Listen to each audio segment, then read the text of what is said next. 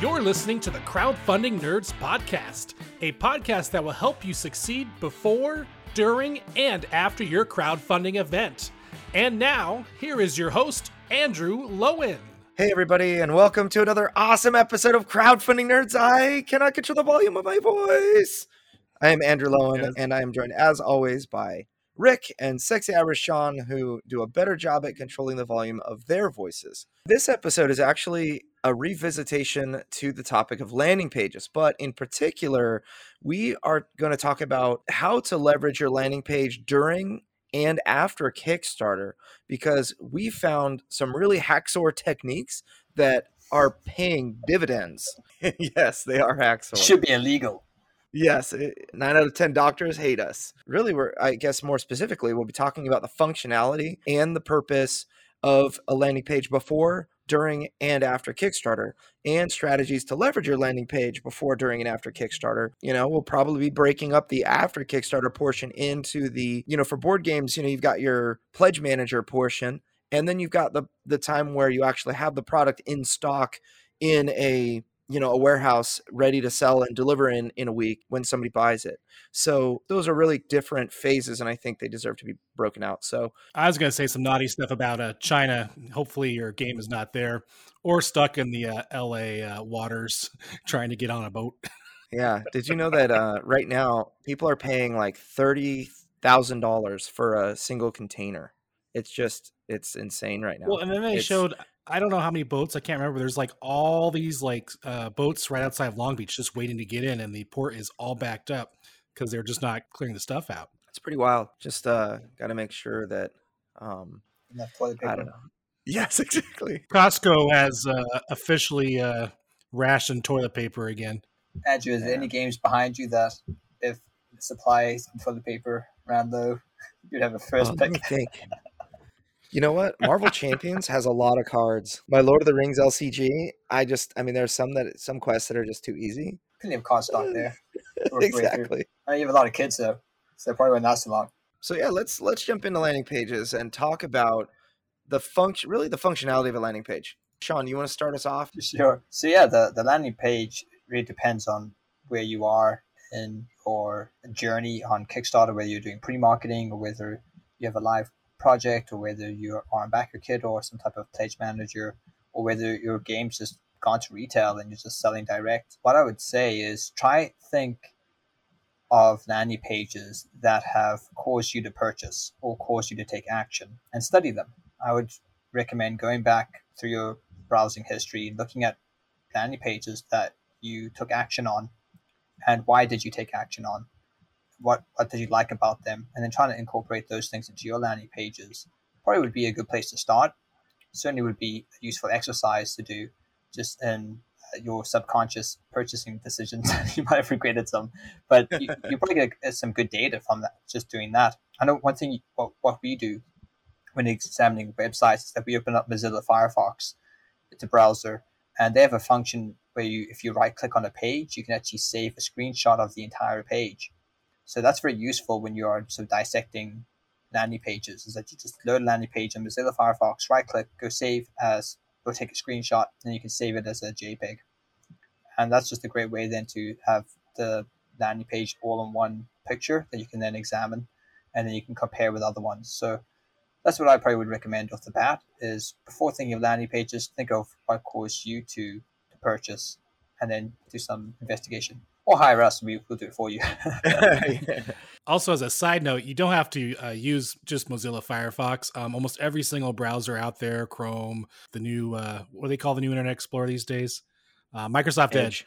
Edge. They all have uh, add-ons you can get where you can capture the screen. Garbage. Microsoft garbage. I like that one. That's a good one. Garbage. anyway, there's like I use Chrome and I have an add-on that does the screenshot that does the whole website. It's pretty cool. But yeah, you can do it on almost anything. If you don't if you don't like Firefox for some reason, just look at your favorite browser's add-ons and see see where it's at. One of the things that it, it's like great graphic design. It's almost invisible when you're playing a game, but the game just makes intuitive sense. The landing page should be much the same. So a great landing page, it's not just it doesn't just stand on its own. It it really depends on how you kind of tee it up to a consumer before they visit. So, number 1, do they know why they're going there? That's a really important element of a landing page because when they get to the landing page and the landing page says like, "Hey, here's a game. It's the best thing ever." If somebody wasn't really expecting or didn't really have a clear idea of what was on that landing page, you're going to get a lot of bounces or just people not making forward progress when they actually get to your landing page.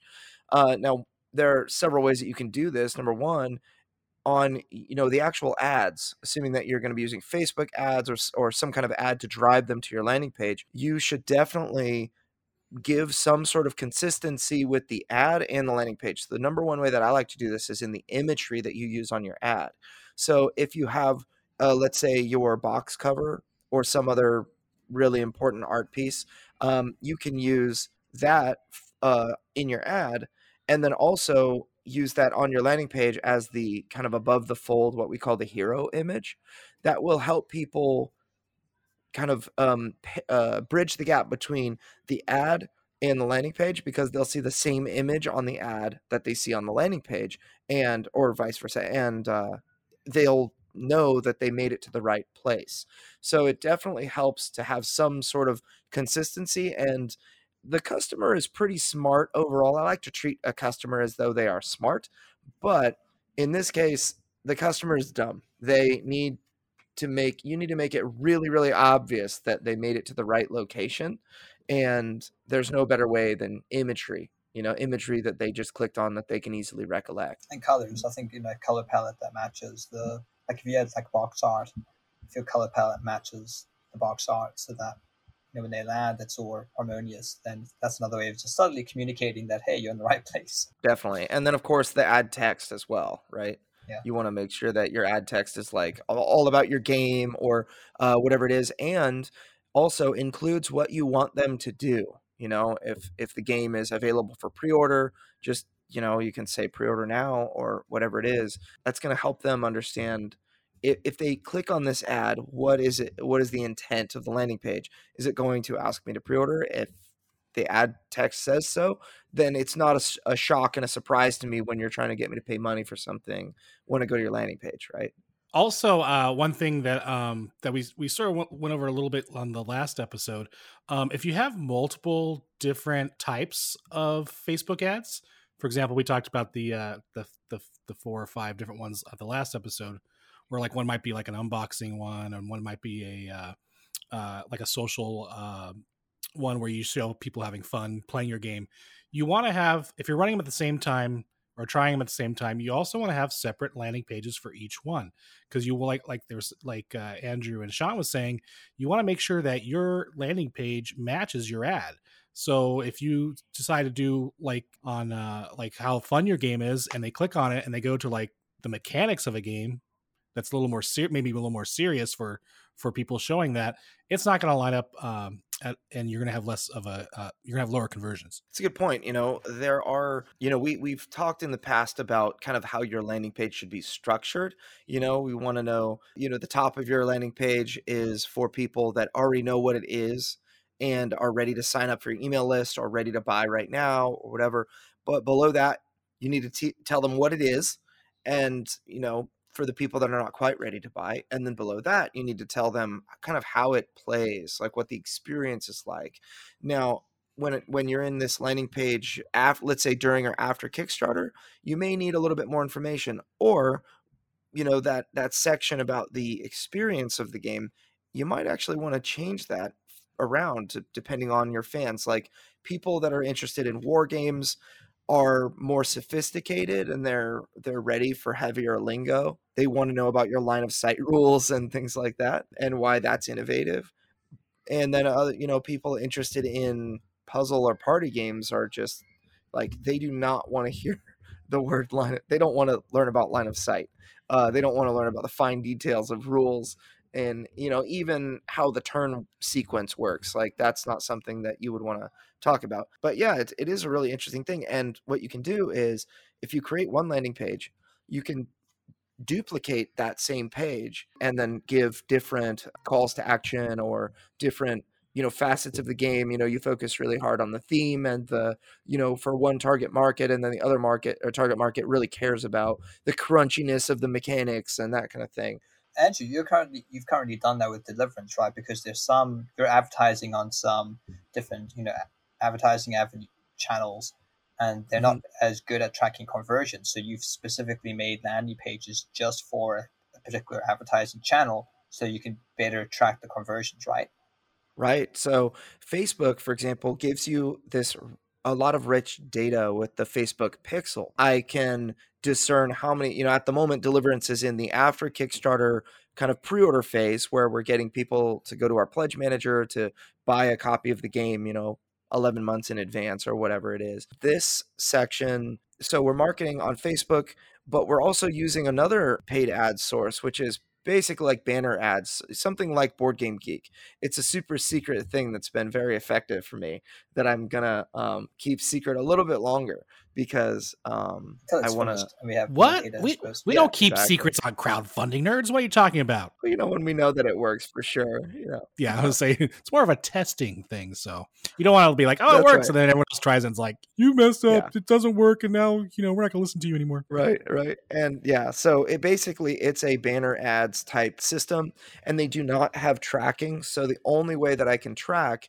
is through what are called utm codes and i need to i need to track how many people go to the landing page where they came from and that sort of thing so where it gets really impossible to tell who bought something on backerkit whether they were from facebook or from this other system when they when they both go there from the same landing page I you can't really it's not easy to tell them apart because there's a button that they're going to click on the landing page, you know, whatever. I mean there are lots of buttons that are calls to action that say pre-order now or whatever it is.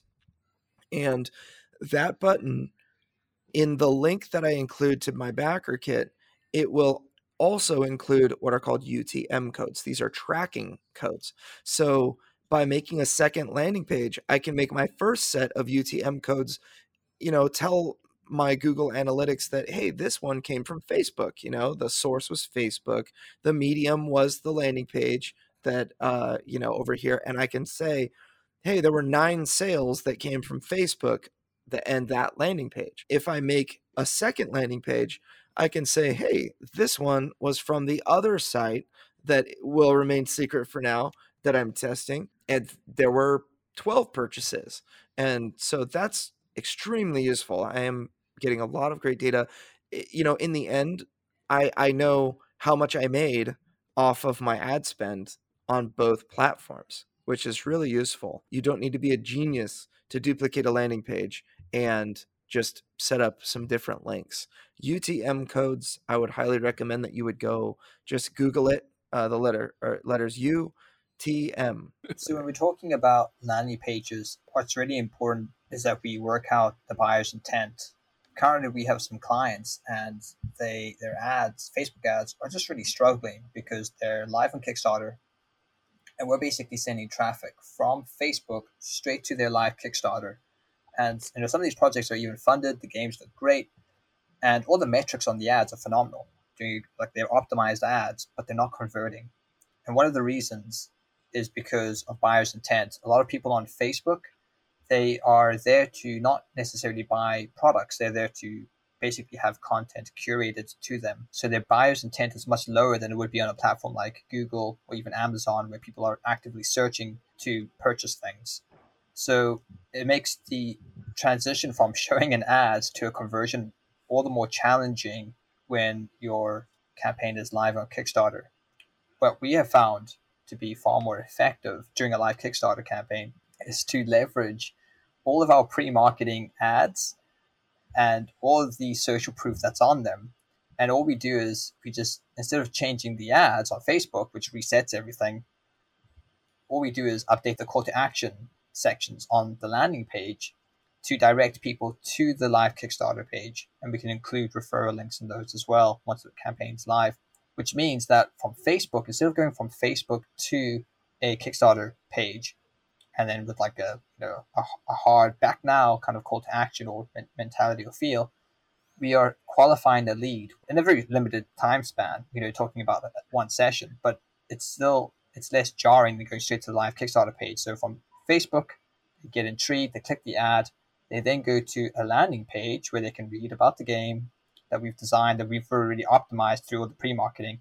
Then from there, hit a button which then takes them to the Kickstarter page. At that point, they're far more qualified than if they had just gone from Facebook to Kickstarter.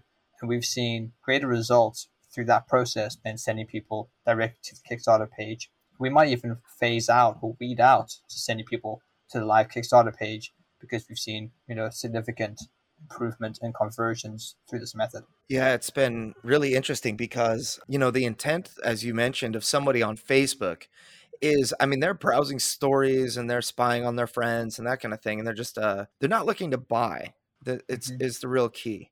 They're not looking to buy when they're on Facebook. So when a pre-marketing ad sends people to the landing page to get more information, they're happy to do that. They're they'll read and, you know, if it's interesting, that's kind of what they're on Facebook to do anyway, to find something interesting to read because maybe they went to their news sources and whatever, they're all caught up on their the YouTube guys that they follow or whatever. And they are reading about this new thing. So when a landing page uh, when somebody uh, absorbs all of the information on a landing page, they're much more likely to buy because the landing page, you know, if it's if it's done right, it makes your game look really really interesting, and it kind of helps them understand what type of experience that they would have while playing it, and that's going to make the right people volunteer themselves to get more information. If the call to action is not like, "Hey, buy this right now," there's no it's not you're not really kind of threatened by what it is that you see, you know, unless you were in a mode to buy. Like on Amazon.com, nobody looks at Amazon just to like browse. You kind of know what you want. You know, it's like a man walking into a mall. He he like it's like uh he has blinders on the left and right, walking straight forward to the store like GameStop. You know, it's like I don't need to go browse Macy's. I'm just like, I already know what I want, you know, and you're in and out and then in the car as quick as you can. Unless you're with your wife. Uh, yes, right. Or mother in law. The bombshell discovery that we've made is that sending people when your Kickstarter is live to your landing page, which the landing page sends people to your Kickstarter page, how it increases the conversion rate of people from Facebook because they get to learn about the game first. And then by the time they go to your Kickstarter page, they already know what ex- the experience is going to be like. Whereas when you go to a Kickstarter page, I know that you've got that story, you know, your your story, which is all of the information about the game and that kind of thing. But you the purpose, everybody knows the purpose of a Kickstarter page is to sell the thing that you're looking at. So the likelihood of somebody going there, you know, and saying, I'm going to buy this or I'm not going to buy this. You have like three scrolls and, and, you know and they'll make that determination within that that small little section of your Kickstarter story. Whereas a landing page, they'll actually read the whole thing. And then they'll go to your Kickstarter page and they'll be much more likely to spend a longer time looking at the details, save the project, back the project and, and that sort of thing. We should probably mention that this is this is for prospecting. This is for reaching people if you've never had contact with your brand. Obviously if we're retargeting and people have already been to the landing page we're going to direct them straight to the kickstarter page. There's no need for them to go back to the landing page they've already been at. So and i think this is where we noticed that the we were getting a lot of sales through retargeting but virtually none through cold leads because it's their first contact with you. So this has mm-hmm. proved to be far more effective and the other advantage allows our targeting on Facebook to be far more precise because we're not just target, targeting anyone who's likely to click. We're actually targeting people who will go to a landing page, digest some information, and then take action on that landing page. So it means you get less traffic to your final Kickstarter page, but the traffic you get to that Kickstarter page is far more qualified. And then you can optimize the ads for people who are more likely to take those actions, which is to go further down your funnel. So it's a way to to really enhance the overall Facebook marketing campaign and maximize your ad spend. Just to clarify for the listeners, uh, when you say retargeting, are you talking about like people who see the ad retargeting or actually going to the page retargeting or signing up retargeting? So all of the above. So we retarget people who've liked the Facebook page. We retarget people who visited the Kickstarter page, which would include obviously people who signed up. So it's just a way of kind of encompassing everyone who's had ex- uh, an experience with that that brand or product. You know, it's it's interesting because looking at the deliverance stats, you know, when we ran our campaign, we we uh after the campaign was over, I got the final backer list and I looked at how many people that I earned on the email list in the in the 3 months, you know, leading up to the Kickstarter launch. Our conversion rate was 20 over 21% of those people backed the game. And you know, at various levels, which kind of equaled out to like what I would say, quote unquote, the average pledge amount was. So they were highly qualified. One out of five people that I brought in with an ad ended up buying the game, or I'm sorry, uh, brought in with an email, ended up buying the game. So uh, that was really great. But then during the live Kickstarter campaign, I was we were still using kind of our old model of you know bringing people from the you know the ad on Facebook right directly to the Kickstarter campaign and you know the campaign page. And we were doing that with Board Game Geek and all of our other ads. And I just was very, very underwhelmed with the performance of those ads. I just felt like they really weren't working very well. And I know that other clients of ours in the past have have expressed kind of the same frustration where you know it was working so well leading up to launch and then you start a new campaign for you know to point people toward the live kickstarter page instead of the landing page and then you know all of the data that you gained all the data that facebook remembers from your previous campaign is left by the wayside because when you start a brand new campaign to or or you update your ads to send people to a different page it kind of resets the data and yeah and facebook is not really able to to track any metrics of meaning because you know you don't have your uh your facebook pixel on kickstarter. So it's you know facebook might have you know said oh these many people subscribed you know that came in from facebook ads on their landing page but it can't tell what people are doing on the kickstarter page. So all of the learning if you start a new campaign there's no learning that happens. Oftentimes uh, what we used to do is we used to do a uh, link click you know like however many people clicked on this ad that's the metric of success that we would use because we didn't have a facebook pixel to use on the on kickstarter. And we would get tons of clicks and you know the backers wouldn't show up because evidently the most gullible people that are willing to click are not the same people that are willing to back so that was all, that's always been kind of a frustration and we've largely resolved that with this landing page technique. And it's nice because it, from a company perspective, it provides a little more value to our customers where they we already built the landing page, so tweaking it a little bit, it's not a big deal. And then of course the the value add, the ability to show that a that ads are working. I think that that is as valuable as the ads actually working because as a Kickstarter creator, when your campaign is live, you've got money coming in and you don't really know where those people are coming from. You hear like for me, I in my deliverance campaign, I heard people saying like, you know, yeah, you know, I've been bugging my uh, church small group to to back the game, and I've got like four people from my small group that that uh, backed the game already, and I'm working on the last guy or something, you know, and which I thought was hilarious. But you know, so you've got backers that are coming in from places that are basically word of mouth driven.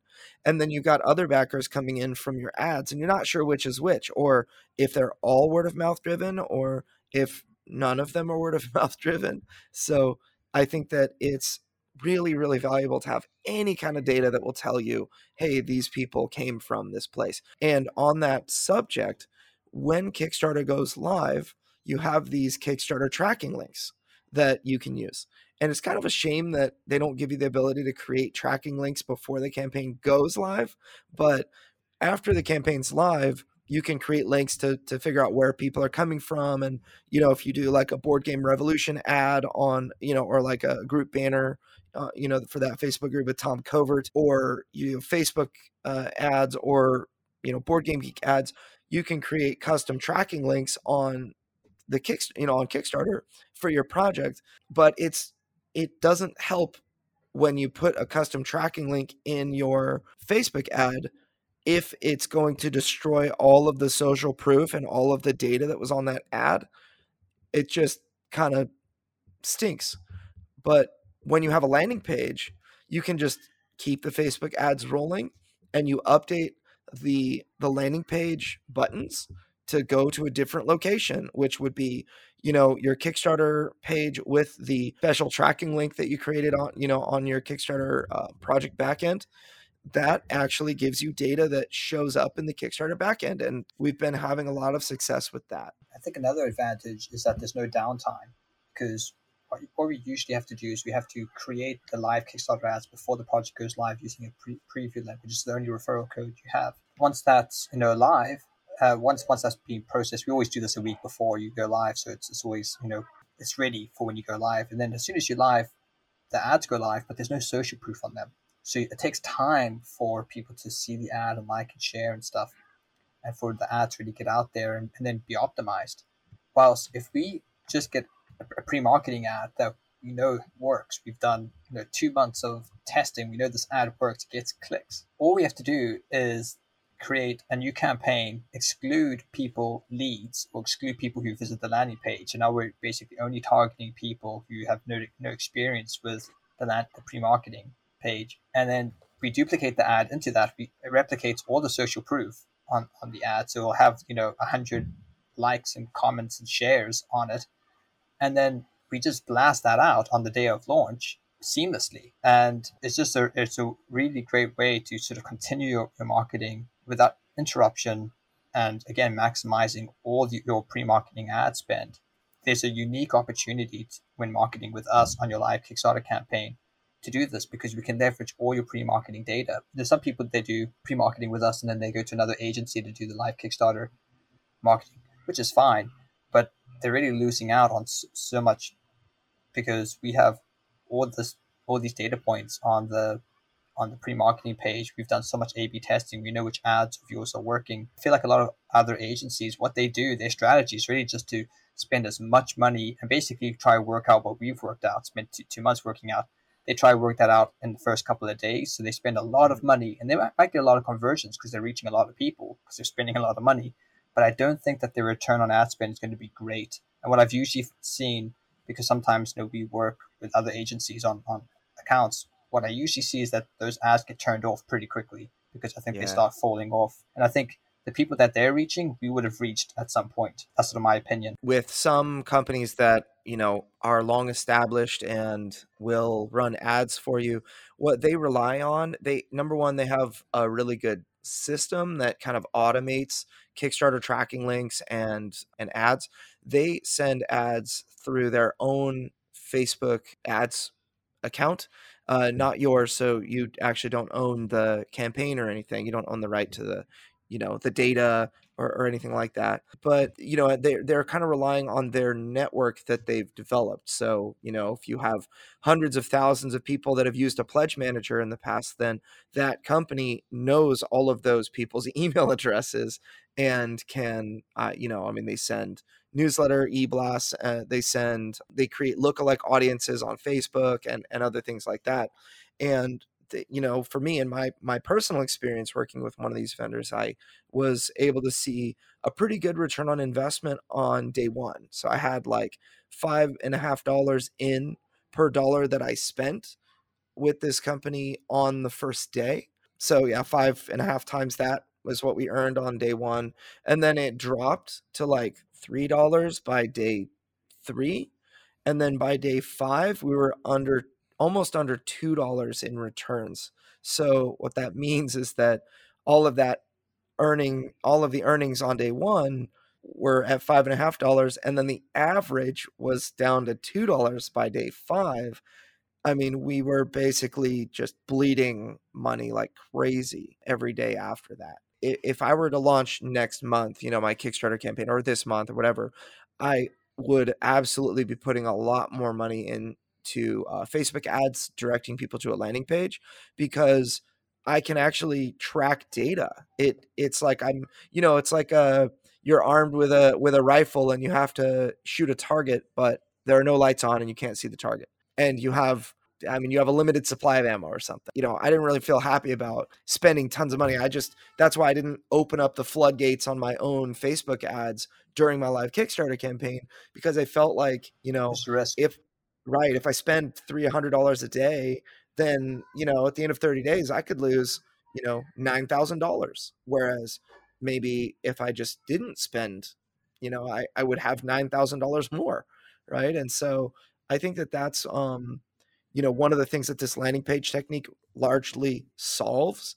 And if my ads aren't working, then I, I know, you know, I have a lot more data as to why, because you know we we're able to track what's happening with facebook pixel on the landing page or we're able to track you know with other types of like we did ads on the uh, i believe I, I mentioned this before but we did ads on the babylonbee.com which has kind of my game's target market a bunch of christians who are nerds. We uh we got a decent return on investment there like four and a half dollars in per dollar spent. I'm sure that we uh, got a decent enough return on our facebook ads but i can't really tell you what it was because the tracking wasn't wasn't there yet you know?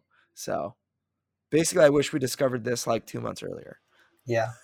And you know an, another interesting thing is so on, on our landing pages we usually design them with three call to actions one at the top one in the middle one at the bottom. And what we can do is we can have a unique referral code on each of those buttons. So we actually know where on the landing page the people are actually going to the kickstarter page and then backing. And it's been interesting just to see on you know different projects that we're doing you know where people are going to to the page. And it's, it's the majority of it is at the top or at the bottom. So it shows you that the top and tail of your landing pages needs to be pretty pretty good because that's where people are converting it's where people are you know very seldomly it's in the middle it's usually the top mostly the bottom where people are going and actually backing so they're reading which it's good if it's at the bottom you know they've read the entire page or they got to the bottom of the page they've gone through to the Kickstarter page, like what they saw and then backed. It, it shows you that people have taken in information, have taken more information. Uh, you know, possibly what if at the top people have gone down, gone back to the top, and then hit the button. You know, so that's that's what could possibly be happening there as well.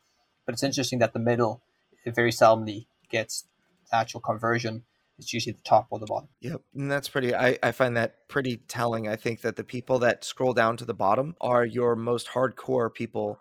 And I think we talked a little bit about the strength of your calls to action can actually be much more direct as you get to the bottom of your landing page. Up at the top, it's like, check it out. And up uh, down at the bottom, it's like, buy or go pound sand, fool. You know, like do you it, can have yeah, yeah, do it now. So there there are action phrases that you can use on your landing page and your emails and other things like that. I found 15 of them that I thought were really useful. These are very useful at different times of your landing pages we'll say life cycle you know before during after kickstarter so th- these things that are very influential on a buyer's behavior uh, we'll say a perspective buyer's behavior. So there are 15 of them. I'll just kind of rifle them off. First one is ends tomorrow. Second one is limited time only. The third one is one time offer. The fourth one is expires soon. Those are all just very direct and they're trying to add scarcity, is what they're trying to do. So, you know, you may miss out. Fear of missing out, FOMO, as, as some people call it, it's a very powerful drug on the brain. The next one, eh, number five, is discover. So this is really starting to appeal to people's, you know, trying to get people to learn more. There's get, download, or build, and then now and join. So you've you know five five different words. The word now is really important. Buy now it actually makes a difference. Get something. I think get in email marketing. The word get used to be responsible for increasing open rates by like 20% over what they would normally be. I thought that was really cool. So download, build, you know, join are are pretty great. The last ones that I have are more fear of missing out type of stuff or or timeliness. The word today, while supplies last, only X days left, only available up to those types of phrases are extremely effective on landing pages. A few months back, we had a few issues going on in the news where some OS updates and some browser updates we're going to block the Facebook pixel. Have you guys been impacted by this, or have you seen any changes or anything to that effect uh, when doing your ads? Oh, yes. It, really depends on the demographic. You know, we have one client who basically deals with hairstylists, and I guess all hairstylists use iPhones because we saw a dramatic impact on her ads. It really, it's really impacted lookalike audiences within Facebook. But there's ways around this because if, if if you have the benefit of or having lots of likes on your page on Facebook, you kind of have a demographic of people who follow your stuff, and you can create lookalike audiences based on how many people like your Facebook page.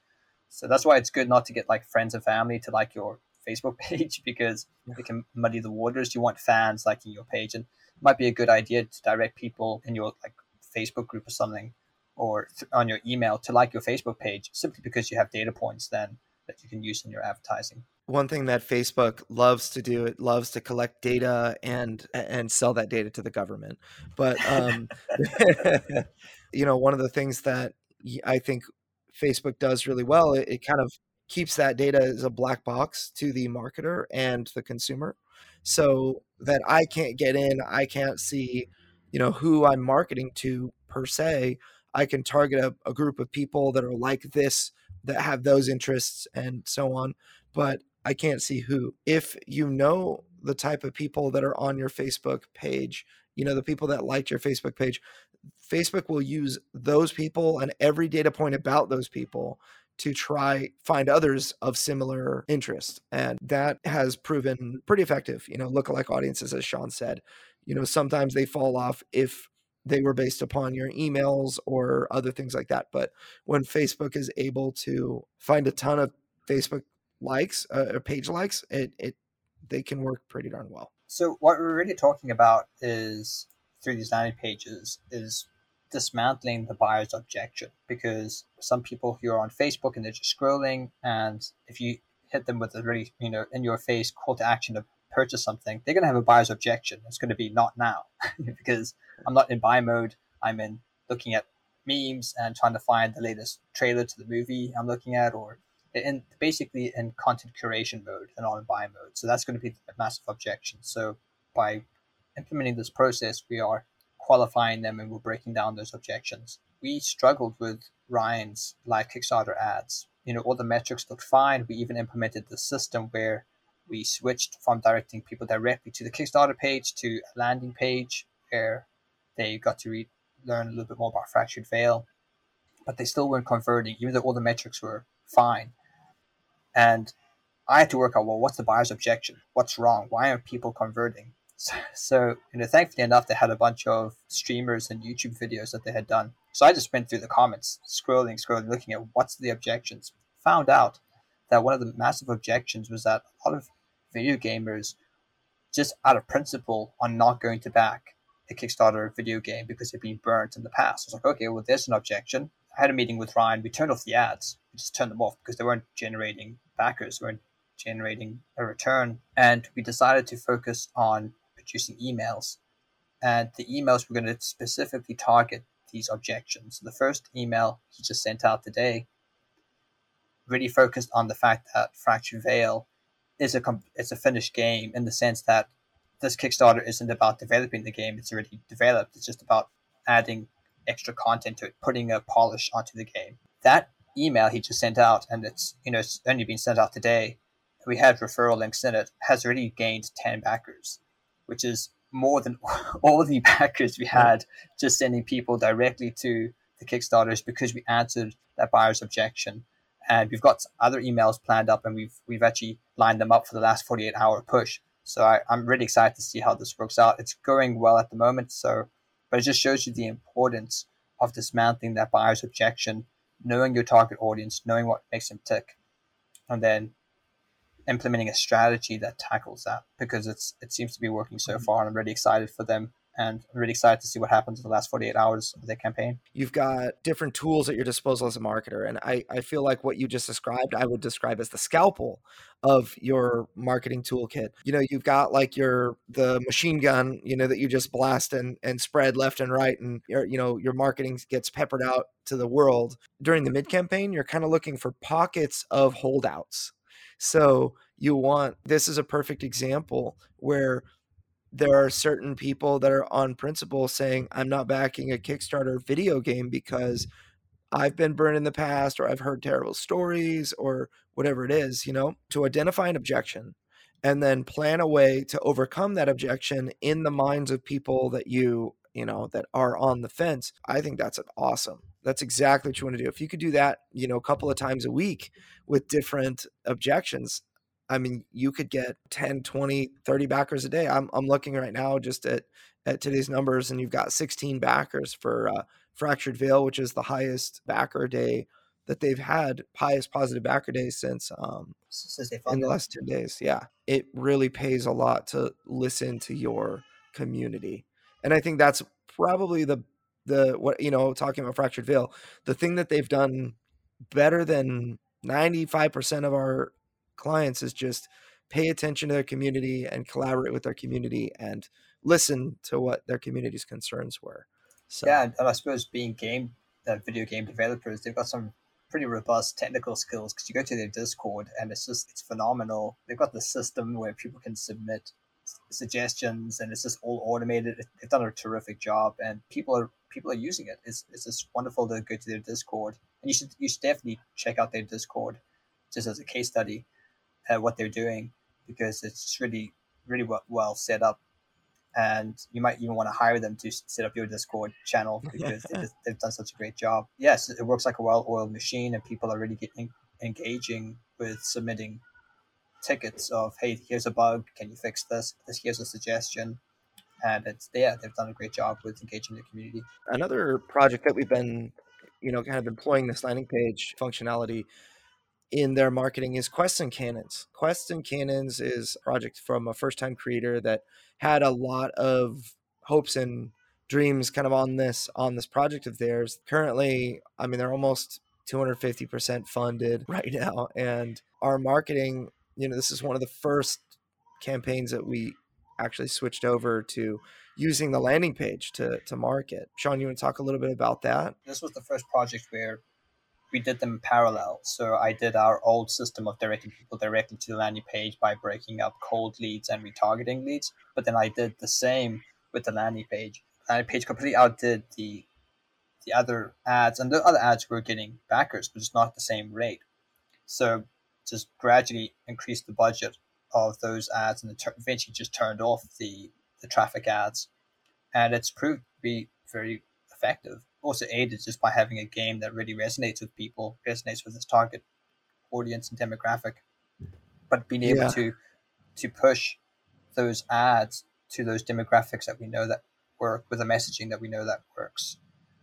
With they also gave gave me some some new assets, so it's, it's great having just fresh assets, uh, which are extremely high quality. They got these really good videos of their game just before, like just for the Kickstarter. So when you're retargeting, you can show people something new and something fresh that's high quality. I think that's really going to leave an impact on, on people. So it's just all these all these combinations of things has really helped the campaign. Distilled is another project that we worked on. We we uh, went through their their pre marketing. We uh, are working on their post marketing and that kind of thing, right? Um, yeah, just come to come to an end of it, and this is really where we we first sort of started to think about this because, uh, likewise, we because you can't verify domain, uh, BackerKit's domain, but we can verify our domain for the landing page that we we created. We basically did the same thing. This parallel targeting. Do we send people during the during the page manager phase of your campaign? Do we send them directly to BackerKit, or do we send them to their the landing page and then from the landing page to BackerKit? and I, I knew that the distilled landing page had a very good conversion rate. So I knew that I was going to do an excellent job of qualifying leads and bringing them to the Kickstarter, uh, the BackerKit page. And it turns out it was. We just updated the links and uh, like and Cannons, we just turned off the the, tra- the direct traffic ads to BackerKit, and we included lead ads, essentially getting people to the distilled landing page that we developed and then hitting a button that takes them to BackerKit. Those performed way better. And yeah, that's that was basically the, the start of oh, okay, there's something here that we then have developed to other and it's, it's also proved to work with the live Kickstarter ads. So this is, is really exciting insight. Now, there is a segment after your Kickstarter, which is when you buy your products, eh, they're shipped from wherever you purchase them, and you're selling them on your website. A landing page, rather, the landing, let's say if it was our company, the landing page that we built, I would argue is not the primary tool that you would want to use in order to sell your product. You know, you wouldn't want to send people to the landing page necessarily before sending them to the place where they can buy it.